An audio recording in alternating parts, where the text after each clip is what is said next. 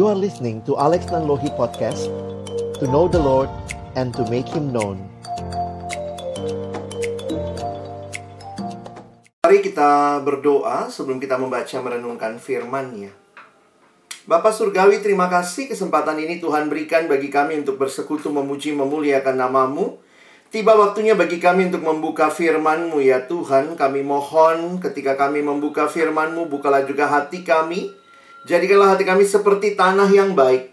Supaya ketika benih firman-Mu ditaburkan boleh sungguh-sungguh berakar, bertumbuh, dan juga berbuah nyata di dalam hidup kami. Berkati hambamu yang menyampaikan semua kami yang mendengar, Tuhan tolonglah kami semua. Agar pada akhirnya kami bukan hanya jadi pendengar-pendengar firman yang setia, tapi mampukan dengan kuasa dan pertolongan rohmu yang kudus. Kami dimampukan menjadi pelaku-pelaku firman-Mu di dalam hidup kami, di dalam masa muda kami. Bersabdalah ya Tuhan, kami anak-anakmu sedia mendengarnya dalam satu nama yang kudus, nama yang berkuasa. Nama Tuhan kami Yesus Kristus. Kami menyerahkan pemberitaan firman-Mu. Amin. Shalom, selamat siang teman-teman sekalian. Bersyukur kesempatan ini Tuhan berikan untuk kita sama-sama boleh belajar kembali akan firman Tuhan. Saya akan coba share screen. Uh, saya menyiapkan satu presentasi PowerPoint untuk kita sama-sama perhatikan dalam tema yang diberikan kepada kita hari ini. Ya, tema kita saat ini adalah reconnected, ya e, nyambung lagi gitu ya. Dan ini kalau kita bicara tentang kehidupan manusia di dalam dosa memisahkan manusia dengan Allah, tetapi karya Kristus, karya terbesar di salib itu telah menyambungkan kita kembali, ya. Tentu kalau lagi jaringan jelek kita tuh pengennya cepet-cepet reconnected ya. Nah, waktu kita punya relasi dengan Allah yang rusak, yuk cepet-cepet gitu ya. Kita tidak lama-lama tinggal di dalam dosa. Teman-teman yang dikasih Tuhan, saya mulai dengan satu uh, slide yang saya coba ajak kita perhatikan sebentar ketika berbicara kekristenan. Selalu kutipan ini berkesan buat saya begitu ya. Bahwa Christianity isn't just a religion. Mungkin kita perlu pakai istilah itu ya Christianity isn't just a religion, it's a relationship with God through Jesus Christ. Kenapa kita bicara reconnected? Kenapa di dalam kekristenan kita berbicara berelasi dengan Allah, dengan sesama? Karena manusia yang diciptakan oleh Allah adalah manusia yang berelasi. Allah menciptakan manusia di dalam relasi. Dan ini menarik sekali Relasi pertama dan terutama adalah dengan Allah dan yang kedua adalah dengan sesama. Nah, di dalam konteks inilah saya pikir kita harus melihat bahwa kekristenan bukan sekadar seperangkat ajaran. Bukan. Betul di dalam kekristenan aja ajaran ada, tetapi kekristenan lebih daripada sekadar ajaran.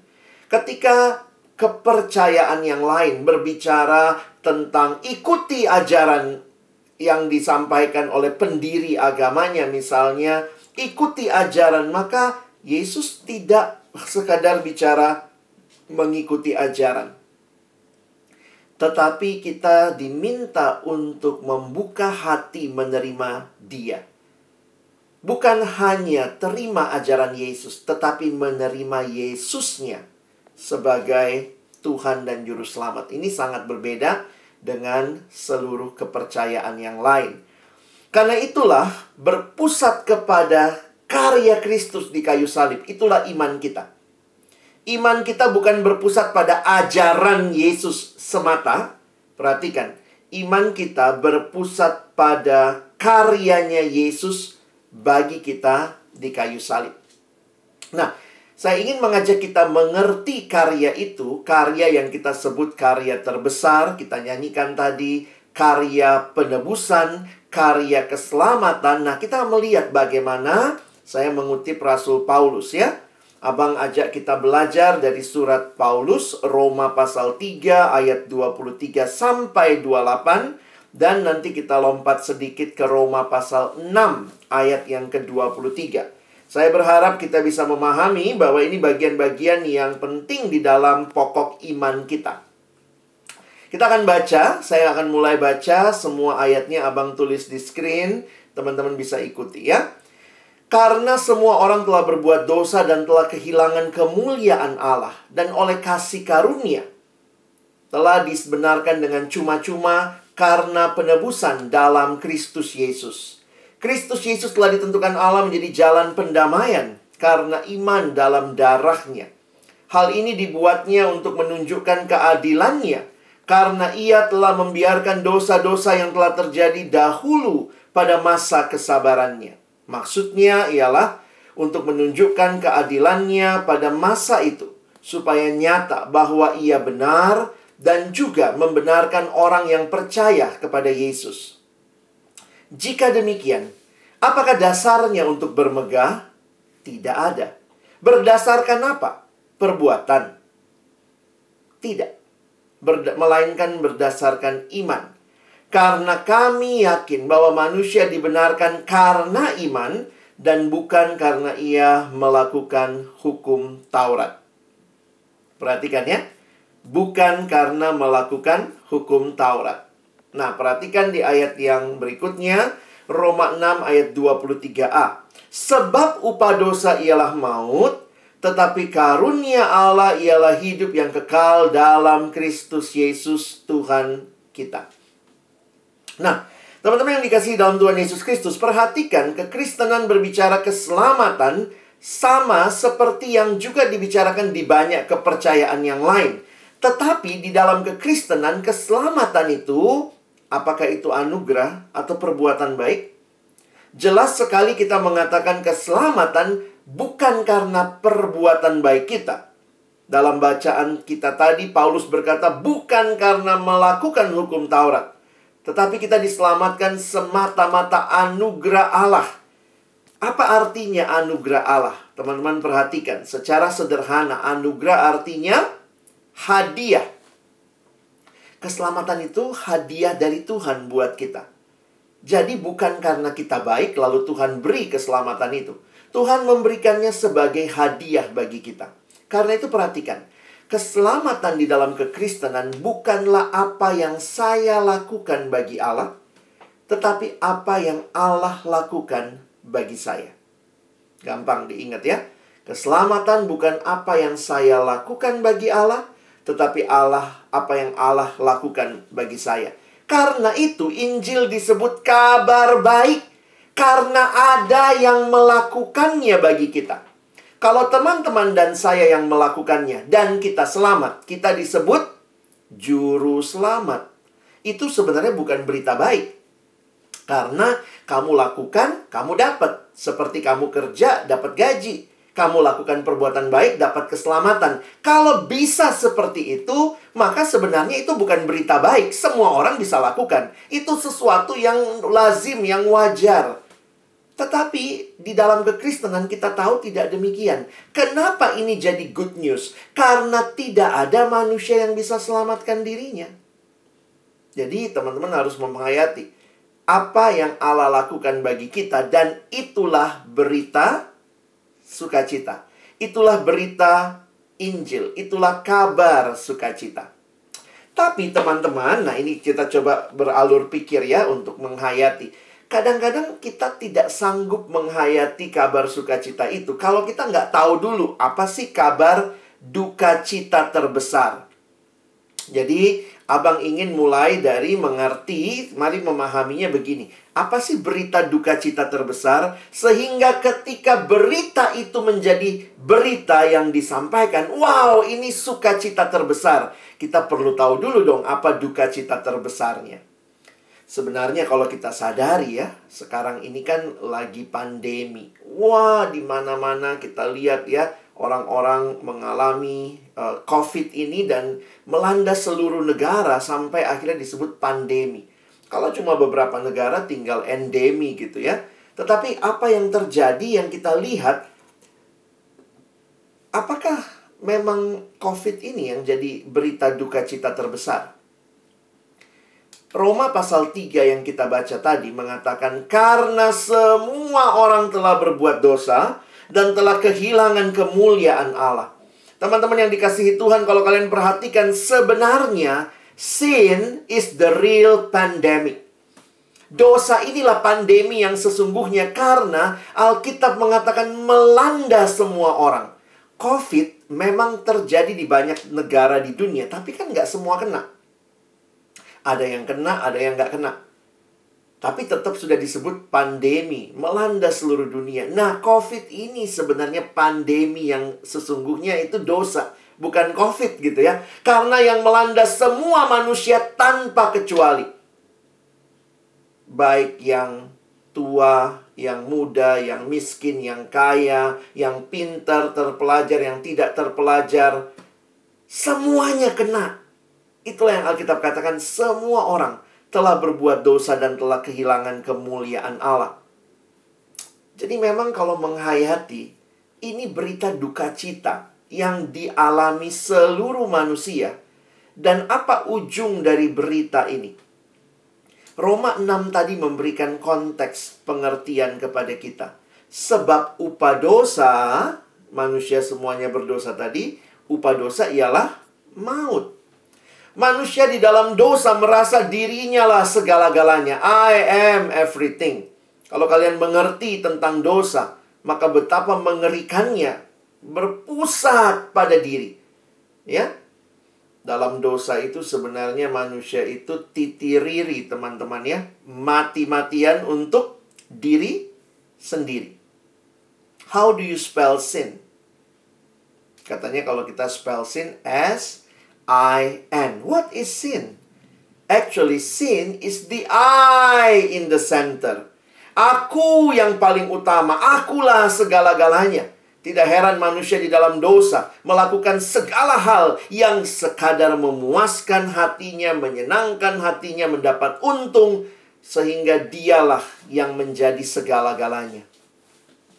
Inilah berita mengerikan yang terjadi dosa itu hati-hati ya. Kalau kita bicara dosa ya ini sebuah realita yang mengerikan. Dosa di Alkitab bahkan digambarkan seperti seorang tuan yang lagi memperbudak. Makanya kita di dalam Roma Paulus bilang kamu hamba dosa. Dosa itu membelenggu teman-teman. Jadi memang hati-hati ya. Katanya kalau kalian bisa lihat ilustrasi berikut ya kalau di padang gurun, kalau kalian pernah ke padang gurun katanya ya, kalau padang gurun itu siang harinya panas terik, malamnya itu dingin, dingin sekali. Nah, apa yang biasanya terjadi kalau di padang gurun misalnya ada yang lagi lewat ya, ada rombongan lalu harus bermalam di padang gurun, maka mereka biasanya bikin tenda dan di dalam tenda itu biasanya hangat dong ya. Nah, ini katanya kalau kalau ada unta, unta kan di luar tenda tidurnya ya, dia sudah punya mekanisme bertahan begitu ya dalam cuaca dingin sekalipun. Tapi kadang-kadang unta ini suka masukin kepalanya ke dalam tenda. Mungkin mau ngadem juga gitu ya, aduh di luar terlalu dingin. Nah, katanya kalau seperti ini, ini tips and triknya. Kalau unta sudah mulai masukkan kepalanya harus segera diusir. Jangan dibiarin. Karena kalau dibiarkan nanti lama-lama masuk juga lehernya. Eh lama-lama masuk kaki depannya. Eh lama-lama masuk punuknya. Lama-lama masuk uh, kaki belakangnya. Sehingga nanti lama-lama yang di dalam tenda jadi di luar, untanya malah masuk ke dalam tenda. Begitu ya. Nah, ilustrasi ini mau mengingatkan kepada kita bahwa hati-hati dengan dosa. Dosa biasanya mulai dari hal-hal yang kecil yang kita biasakan, kita tinggalkan, tidak kita selesaikan, dan terus ketika engkau memberikan satu senti kepada dosa, dosa akan mengambil satu meter dalam hidupmu. Dan akhirnya kemudian kita melihat gambaran manusia dibelenggu di dalam dosa. Dosa itu membelenggu seperti tuan Dikatakan dosa itu menyusup perlahan-lahan. Kita berontak kepada Allah secara sadar dan perlahan. Terjadinya memang pelan-pelan sehingga kadang-kadang kita tidak mengenali dampaknya yang menghancurkan. Manusia mulai kehilangan rasa hormat terhadap diri sendiri, kehilangan kemampuan untuk berpikir sehat. Siapa yang nggak tahu sih merokok itu merusak kesehatan, tapi itulah manusia di dalam dosa tuh jadi kayak goblok gitu ya. Dosa bikin kita goblok teman-teman ya. Udah tahu tuh merusak apa gitu ya. Tapi ya dilakukan. Saya suka berpikir ya, coba kalian jadi Tuhan. Kadang jadi Tuhan tuh repot juga ya. Pasti ya dia Allah Maha Kuasa. Tapi saya coba membayangkan, coba bayangkan kamu jadi Tuhan. Doanya begini ya, kita manusia doanya sama Tuhan. Tuhan, berikan aku kesehatan. Tapi rokoknya jalan terus. Hmm? Coba kalau kamu jadi Tuhan, gimana nolongnya tuh? Maunya apa? Tuhan saya mau yang enak-enaknya aja, tapi nggak mau tanggung konsekuensinya. Oh, hati-hati kehilangan kemampuan untuk berpikir sehat, kemampuan untuk berkata jujur, kehilangan kemampuan untuk memberi, kehilangan kemampuan untuk mengasihi, kehilangan kemampuan untuk hidup kudus. Tidak heran Roma 6 ayat 23a mengatakan sebab upah dosa ialah maut. Teman-teman ini berita duka cita terbesar di bawah kolong langit ini. Dosa melanda semua manusia. Pandemi terjadi. Dosa kalau kita sibuk cari vaksin ya Yesus vaksin sejati gitu teman-teman ya dalam penghayatan pandemi ini ya karena di tengah duka cita terbesar itu maka ketika ada berita sukacita terbesar apa yang terjadi? Karena manusia berakhir pada maut manusia itu nggak bisa selesaikan dosanya. Maka berita sukacita terbesar ada juru selamat. Teman-teman, pernah lihat gambar ini? Sebenarnya abang dapat gambar ini juga waktu berkunjung ke satu ibadah remaja di gereja dan MC-nya menunjukkan gambar ini di layar. Waktu itu saya juga bingung, ini gambar apa? Lama diperhatikan sampai MC-nya jelaskan. Kalau waktu dia menjelaskan jujur saya terharu ya. Jadi ini kalau kalian googling, ini kalian bisa googling juga judulnya Peter Drowning. Jadi ini Petrus tenggelam, Peter drowning. Jadi gambar ini sebenarnya perspektifnya adalah Petrus lagi tenggelam. Jadi sementara tenggelam ke dalam air, Petrus lihat ke atas dan dia lihat di atas air ada Tuhan Yesus sedang mengulurkan tangannya kepada dia. Jadi ini Petrusnya nggak kelihatan. Ini perspektifnya Petrus melihat ke atas Yesus sedang mengulurkan tangan menolong dia yang tenggelam di dalam air. Jadi jangan salah lihat ya. Ih, Yesus tenggelam. Oh, bukan gitu ya. Ini gambarnya menunjukkan Petrus tenggelam. Apa yang mau dimaksud di sini? Bagi saya menarik sekali memperhatikan gambar ini. Manusia di dalam dosa berakhir pada maut menunjukkan bahwa manusia nggak bisa menyelamatkan dirinya sendiri. Kita tidak bisa menyelamatkan diri kita sendiri. Sekali lagi, kalau perbuatan baik menyelamatkan, kamu jadi juru selamat. Saya puji kamu, hebat kamu ya, juru selamat. Tapi nggak bisa. Apa yang disampaikan tadi? Ada berita sukacita. Kalau kamu udah nggak bisa, nyoba-nyoba nggak bisa, maka kalau ada yang nolongin bisa, wah itu sukacitanya luar biasa ya.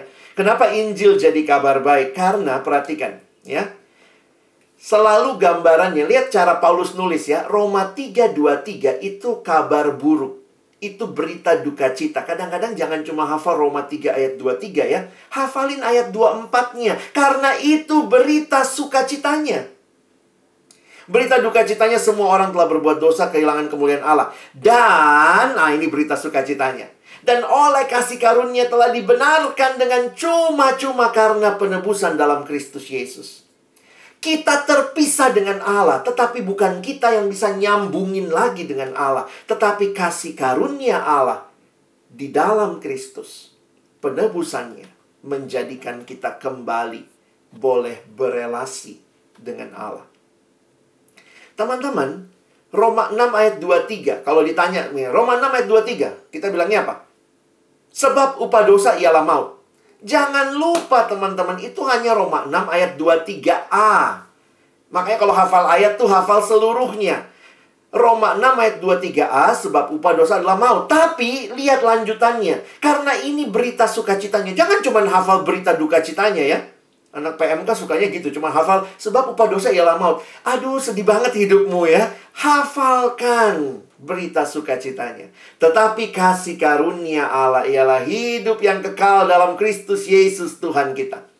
Kalau dosa berujung, ceritanya berakhir pada maut. Tetapi mereka yang percaya pada Kristus, yang Kristus lakukan bagi kita, kita memperoleh hidup yang kekal dalam Kristus Yesus Tuhan kita dosa masalah manusia, tetapi solusi atas dosa bukan dari kita, tetapi dari Allah. Sin is our problem, but Jesus Christ, He is the God solution for our sin. Searching for the answer to life? Jesus, you have found Him. Dan perhatikan teman-teman ya, kenapa Paulus menuliskan sangat jelas bukan apa yang kamu lakukan, tetapi apa yang Kristus lakukan. Di dalam terjemahan lain, saya mengutip terjemahan Alkitab Bahasa Indonesia masa kini, BIMK. Kalau kalian perhatikan kalimatnya, Roma 6 ayat 23, abang ingin kita lihat sebentar. Sebab kematian adalah upah dosa, upah dari dosa, tetapi hidup sejati dan kekal bersama Kristus Yesus Tuhan kita adalah pemberian yang diberikan oleh Allah dengan cuma-cuma. Jadi kalau kalian perhatikan ini juga sebenarnya yang muncul maaf ya kalau kalian bisa lihat uh, di Alkitabmu ini juga yang muncul di ayat yang ke-24 tadi. Ayat 24 tadi ya, coba saya ulangin sedikit ya ayat 24 tadi. Masih ingat ayat ini? Dikatakan oleh kasih karunia telah dibenarkan dengan cuma-cuma.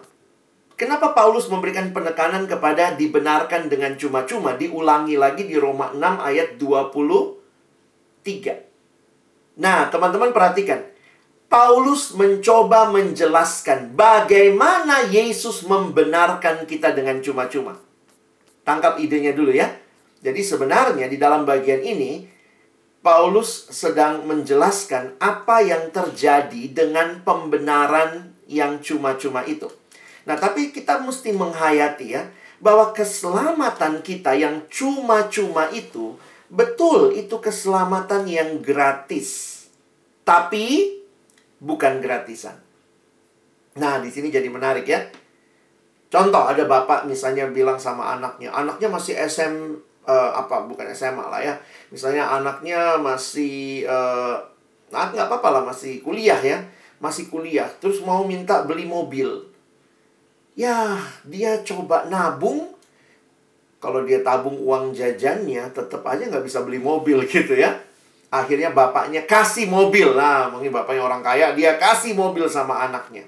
Wah dikasih mobil paling bagus, oh, mobil cukup bagus lah, mahal gitu ya. Harganya 350 juta, misalnya begitu. Anak ini dikasih, terima, ini hadiah, hadiah ulang tahunnya. Anak itu terimanya gratis nggak? Oh gratis. Mesti bayar nggak? Enggak, namanya juga hadiah. Kalau dia bayar namanya beli barang murah gitu ya. Papa, papa saya bayar dong. Bayarnya berapa? 20 ribu. Nah itu namanya beli mobil murah. Kalau ada bagian kita itu sudah bukan hadiah. Nah, tetapi keselamatan kita dikatakan ini adalah anugerah hadiah gratis. Sama seperti anak itu terima mobil dari papanya gratis. Tapi nggak gratisan kan? Siapa yang bayar 350 jutanya? Siapa yang bayar? Papanya. Kalau kita menghayati keselamatan kita cuma-cuma gratis kita terima karena pengorbanan Yesus, tapi jangan lupa untuk itu Yesus menanggung harga yang harus dibayar. Nah, menarik sekali Paulus berusaha menjelaskan konsep ini dengan tiga gambaran. Paulus ini sangat ini ya, teman-teman sangat ilustratif ya jadi Paulus mencoba menjelaskan tiga hal ini dengan tiga istilah. Sorry, menjelaskan hal ini dengan tiga istilah ya. Bagaimana apa yang terjadi? Seperti apakah karya Kristus itu? Paulus menggunakan istilah ada kata penebusan, itu ayat 24. Lalu 25 ada kata pendamaian.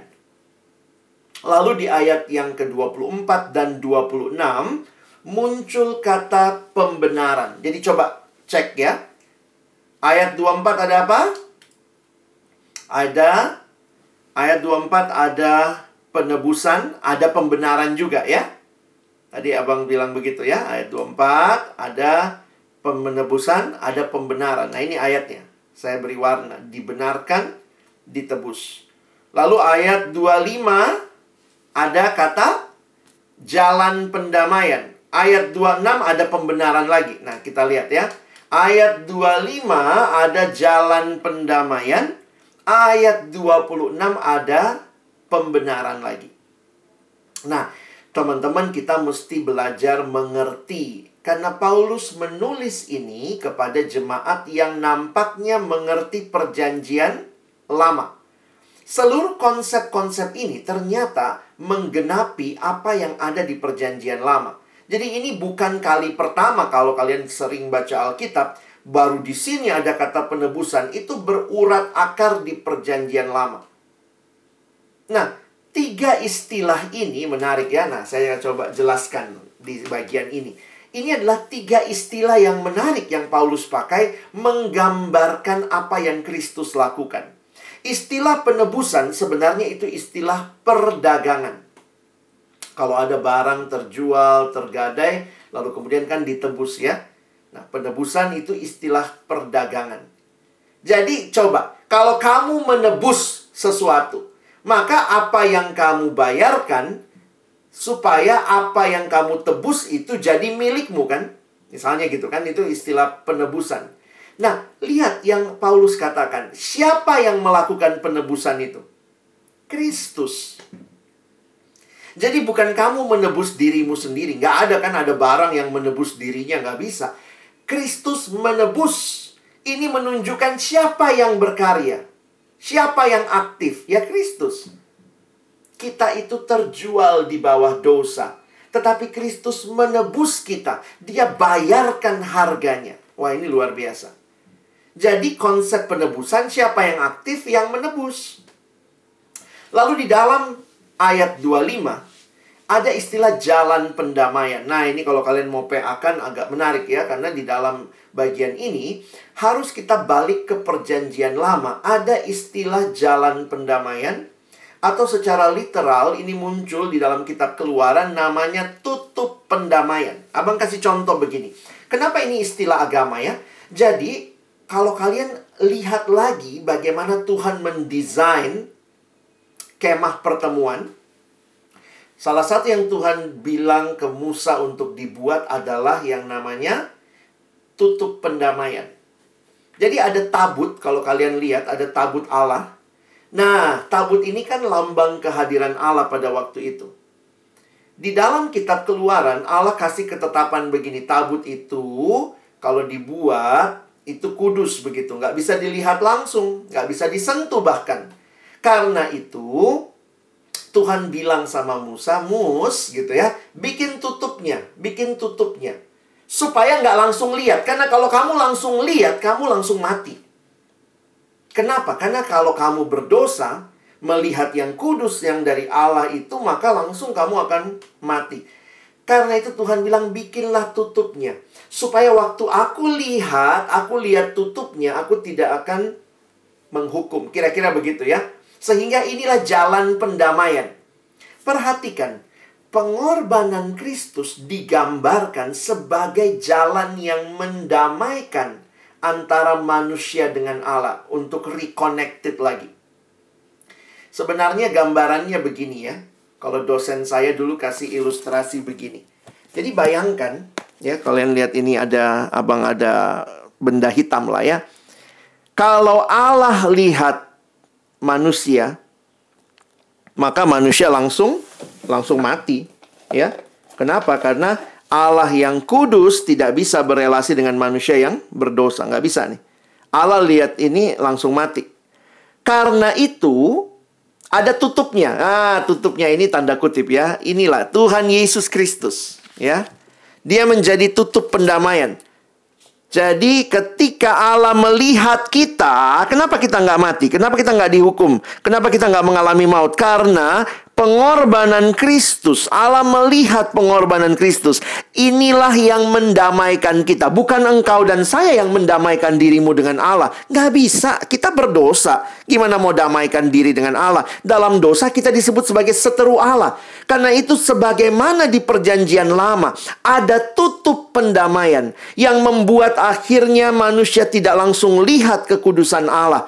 Maka gambaran itu yang dipakai Paulus menjelaskan Yesus itu jalan pendamaian supaya kita yang berdosa tidak dihukum oleh Allah, tetapi malah kita berdamai dengan Allah. Oh, jadi indah sekali Paulus mau jelaskan, lihat penebusan. Siapa yang aktif penebusnya? Lihat pendamaian. Siapa yang aktif? Yang mendamaikan. Kamu mah nggak mungkin mendamaikan dirimu. Terakhir ini istilah hukum, istilah pengadilan. Dalam konteks pengadilan, kalau dinyatakan benar, maka apa yang terjadi? Ya orang itu dibenarkan. Kalau hakim membenarkan, maka status orang itu sesuai dengan apa yang hakim katakan. Hakim bilang bersalah, ya bersalah. Dibilang benar, ya benar. Nah, Kristus membenarkan kita. Ini gambaran sebagai hakim yang membenarkan kita. Jadi kita ini bukannya benar karena kita sudah benar, tetapi karena Kristus membenarkan kita. Ini semua tiga-tiganya. Bukan pekerjaan kita. Ini cuma-cuma karena pekerjaannya Allah. Tebus. Mendamaikan. Membenarkan. Tidak ada satupun bagian kita. Jadi kalau kita menghayati ya hari ini reconnected, ingat teman-teman, bukan kamu dan saya yang bisa menyambungkan diri kita lagi dengan Allah, tapi Kristuslah yang melakukannya bagi kita. Ini karya Allah Tritunggal, Bapa mengutus anak, anak dan Bapa mengutus Roh Kudus berdiam di hati setiap yang percaya. Ini pekerjaan luar biasa dari Allah Tritunggal. Seorang bernama James Montgomery Boyce, seorang teolog dalam bukunya Dasar-dasar Iman Kristen, berusaha melihat Roma 3 tadi. Dia membuatnya menjadi segitiga keselamatan, ya. Nah, coba perhatikan tiga istilah tadi dia pakai dalam gambar berikut. Jadi dia katakan, lihat orang Kristen di kanan. Yesus kepada kita, Yesus menebus kita. Yesus mendamaikan kita dengan Allah. Reconnected lagi. Dan akhirnya, karena Yesus mendamaikan, Allah membenarkan kita. Nah, bisa lihat ya. Menarik sekali cara dia menjelaskan dengan gambar ini. Mau menunjukkan bahwa yang terjadi itu bukan usaha kita. Coba lihat. Orang Kristennya ngapain? Kita cuma kena efek dari penebusan, Makanya ini adalah karunia Allah, ini hadiah, bukan engkau dan saya juru selamatnya. Orang Kristen kita hanya menerima dan bersyukur Tuhan. Luar biasa karyamu bagiku. Makanya lihat, tadi kan kita baru bahas, bahas sampai ayat 20 ayat 26 ya. Sekarang Abang lanjut. Nah, kalau lihat logika berpikir Paulus ya. Lihat ayat 27 sampai 28. Makanya kalau kalian lihat ini jelas kan jika demikian. Jadi setelah dia jelasin tiga istilah itu, jika demikian, apakah dasarnya untuk bermegah? Paulus sendiri loh yang nanyain. Coba, coba, kau udah tahu kan yang tebus kamu Bapak uh, Yesus yang yang menebus, yang mendamaikan, yang membenarkan ini semua pekerjaannya Allah. Apa dasarmu bermegah? Nggak ada. Kurang nampaknya. Paulus tanya lagi, berdasarkan apa? Berdasarkan perbuatan? Tidak. Melainkan berdasarkan iman. Iman itu apa sih? Percaya. Engkau dan saya tidak bisa lakukan, tapi yang kita bisa lakukan adalah lihat karya Yesus dan katakan, "Ya, saya percaya." Itulah iman. Tidak, kata Paulus, bukan berdasarkan perbuatan, melainkan berdasarkan iman, karena kami yakin bahwa manusia dibenarkan karena iman dan bukan karena ia melakukan hukum Taurat. Jelas ya? Jadi saya harap reconnected ini tidak membuat kita merasa, wah saya harus melakukan sesuatu. Oh enggak begitu. Kekristenan tidak berkata lakukan sesuatu. Tapi percaya yang sudah dilakukan bagi kamu. Masih ingat Yohanes 3:16? Setiap orang yang percaya. Jadi yang Tuhan cuma minta sama kita adalah lihat yang dia sudah lakukan bagi kita kamu mau terima dia nggak? Kamu mau percaya nggak? Nah itulah iman. Dan di dalam Efesus Paulus menjelaskan lebih jauh lagi ya. Kayaknya Paulus tuh banyak dalam suratnya tuh jelasin terus gitu. Karena manusia ini kita selalu aja pengen uh, karena gini loh. Kalau kita punya usaha, sedikit aja ada usaha, kita bisa sombong. Kenapa kamu selamat? Oh, uh, abis saya kemarin baru nyumbang, baru bangun tiga gereja. Makanya saya kalau kita masuk surga karena perbuatan baik, di sorga tempatnya orang sombong. Kenapa masuk sini? Biasa bos, kemarin ngasih hamba Tuhan uh, mobil. Kenapa masuk sini? Oh kemarin baru selesai uh, bangun gereja, tiga gereja begitu ya. Kalau manusia selamat karena perbuatan, surga jadi tempat paling sombong. Tetapi karena manusia tidak punya apa-apa selain dosa, Tuhan selamatkan dan bawa kita. Lihat karya Yesus. Maukah engkau percaya bahwa bukan kamu, bukan dirimu. Jadi keselamatan itu bukan PD. Saya percaya diri yang saya lakukan bawa saya ke surga. Tidak. Keselamatan adalah saya PT. Percaya Tuhan. Apa yang dia lakukan itu membawa saya ke surga. Makanya di Efesus Paulus jelasin lagi ya. Sebab karena kasih karunia kamu diselamatkan oleh iman atau melalui iman. Harusnya kan cukup titik di situ. Paulus kayaknya rasa ini kayaknya mesti ditambahin lagi. Itu bukan hasil usahamu, tapi pemberian Allah. Harusnya selesai di ayat 8. Paulus rasa kurang nih, pasti orangnya masih salah ngerti nih. Itu bukan hasil pekerjaanmu. Jangan ada orang yang memegahkan diri. Teman-teman sangat jelas berulang kali di dalam Alkitab diingatkan keselamatan adalah anugerah Allah. Keselamatan dalam seluruh kepercayaan yang lain itu percaya pada kemampuan diri sendiri yang saya lakukan untuk mencapai keselamatan. Makanya kamu juru selamat ya kalau begini. Tetapi kekristenan berkata ada juru selamat. Yang kamu harus lakukan cuma percayai dia. Bukan melakukan sesuatu. Aduh Tuhan Yesusnya kurang bagus deh matinya saya tambahin deh. Enggak. Keselamatan dalam kekristenan adalah percaya pada apa yang Yesus lakukan bagi kita. Seorang teolog lagi namanya Martin Lloyd Jones dalam tafsiran kitab Roma dia mengatakan begini. Manusia yang beriman atau manusia yang percaya adalah manusia yang tidak lagi melihat pada dirinya, tidak lagi mengandalkan diri sendiri. Dia tidak lagi melihat segala sesuatu seperti dahulu. Dia tidak lagi melihat apa yang dia lihat sekarang. Dia tidak melihat apa yang dia harapkan. Dia melihat sepenuhnya pada Tuhan Yesus Kristus dan karyanya yang tuntas. Dan hanya pada hal tersebutlah dia bersandar. Mungkin muncul pertanyaan. Lalu bagian kita apa bang? Keselamatan 100% anugerah Allah, karya Allah. Tidak ada bagian kita. Tetapi setelah diselamatkan, maka di sini bagian kita. Kita tidak berbagian dalam keselamatan, tetapi kita berbagian di dalam hidup yang sudah diselamatkan. Di situlah kita bicara perbuatan baik. Kekristenan mengenal perbuatan baik nggak? Kita kenal juga. Jangan kita bilang, wah kita diselamatkan bukan karena perbuatan baik. Kalau gitu nggak ada perbuatan baik. Tidak, kekristenan tetap mengakui ada perbuatan baik. Tetapi tempatnya berbeda. Kalau di dalam kepercayaan yang lain, kita selamat justru karena melakukan perbuatan baik, kita nggak begitu. Kita diselamatkan bukan karena melakukan perbuatan baik. Kita diselamatkan karena Yesus mati bagi kita. Tetapi ada tambahan ya, justru orang Kristen kita diselamatkan untuk berbuat baik. Jadi kalimat yang indah untuk kita ingat, salvation always produces works. But works never produce salvation. Grace then leads to work, good works, ya. Nah, makanya itu hidup yang baru.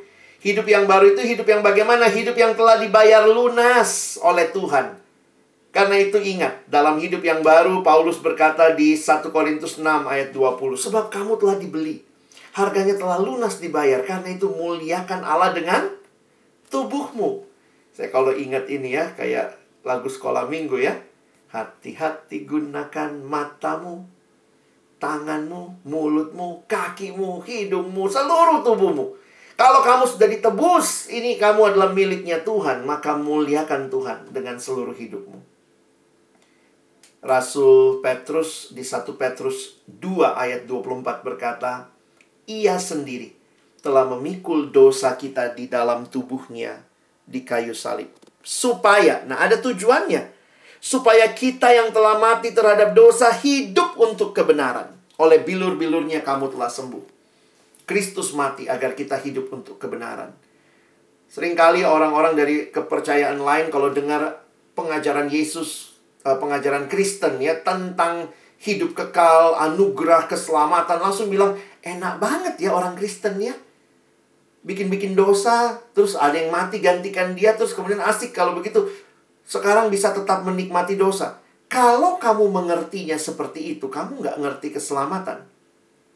Karena keselamatan yang Tuhan berikan supaya kita hidup untuk kebenaran. Harusnya saat ini yang terjadi dalam hidupmu. Yang sudah reconnected karena karya Kristus. Apa yang harusnya terjadi? Kamu tidak lagi hidup untuk dirimu sendiri. Itu hidup dalam dosa, hidup untuk diri. Sekarang kamu hidup untuk Allah. Hidup untuk kebenaran dalam cara belajarmu. Orang yang reconnected cara belajarnya. Bukan hanya belajar demi supaya membanggakan diri, memuji diri, tapi benar-benar belajar bagi kemuliaan Tuhan. Caramu bergaul, hai orang-orang yang sudah reconnected, bukan lagi hidup dalam pergaulan yang mempermalukan Tuhan. Kamu hidup dalam pergaulan yang mempermuliakan Tuhan. Kalau kamu sudah pacaran, ya udah, pacaranlah dengan cara yang mempermuliakan Tuhan juga. True love waits katanya ya. Tapi ada kalimat kecil di bawah. Apa itu? Save it until marriage. Teman-teman, hari ini kita bicara tentang manusia yang terpisah dengan Allah. Tapi karya Kristus membawa kita reconnected lagi dengan Tuhan. Supaya hidupmu sekarang menjadi hidup yang memberikan yang terbaik kepada Allah, hidup mempermuliakan Dia bukan lagi hidup untuk diri sendiri dan hidup menikmati dosa. Kiranya pemahaman ini menolong kita semua makin bersyukur bahwa bukan apa yang aku bisa lakukan, tetapi apa yang telah kau berikan kepadaku. Saya ingat satu pujian orang ini nampaknya terus bertanya ya. Karena itu dia selalu uh, waktu nyanyi pujian itu saya kadang suka ter, terhisap dalam emosinya dia ya Why have you chosen me out of million your child to be? You know all the wrong that I've done. Tuhan, kenapa kau pilih aku? Begitu banyak orang, kenapa aku yang dipilih? Ini hadiah yang kenapa aku yang terima hadiah ini? Kadang-kadang kita nggak bisa jawab ya. Oh, how could you pardon me, forgive my iniquity, to save me, give Jesus your son. Seluruh bait satu itu isinya pertanyaan. Why have you chosen me out of million? Why, why, why? Tapi dia tidak punya jawabannya. Dan saya pikir bukan jawaban yang dia butuhkan. Yang dia butuhkan adalah sebuah komitmen. Karena kalau Tuhan pilih saya, pasti ada rencana Tuhan.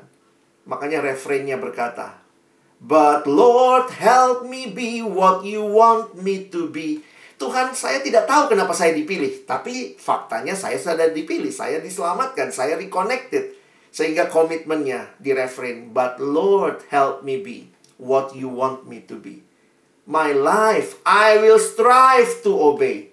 My life I now give, for you I will live and walk by your side all the way. Kiranya ini jadi kerinduan semua teman-temanku yang sudah reconnected yang sudah percaya Yesus, yang sudah buka hati terima Yesus, maka hiduplah untuk mempermuliakan Dia. Tuhan menolong kita. Mari berdoa. Terima kasih untuk firman-Mu yang menolong kami mengerti karyamu. Terima kasih untuk penebusan. Terima kasih untuk pendamaian. Terima kasih untuk pembenaran yang membawa kami saat ini hidup. Bukan bagi diri kami sendiri. Tapi kami hidup memuliakan Engkau. Tuhan yang sudah berkenan memulihkan relasi kami denganmu Tolong adik-adikku secara khusus di dalam memahami iman Kristen, bersyukur untuk keselamatan, dan punya tekad untuk hidup bagi Allah.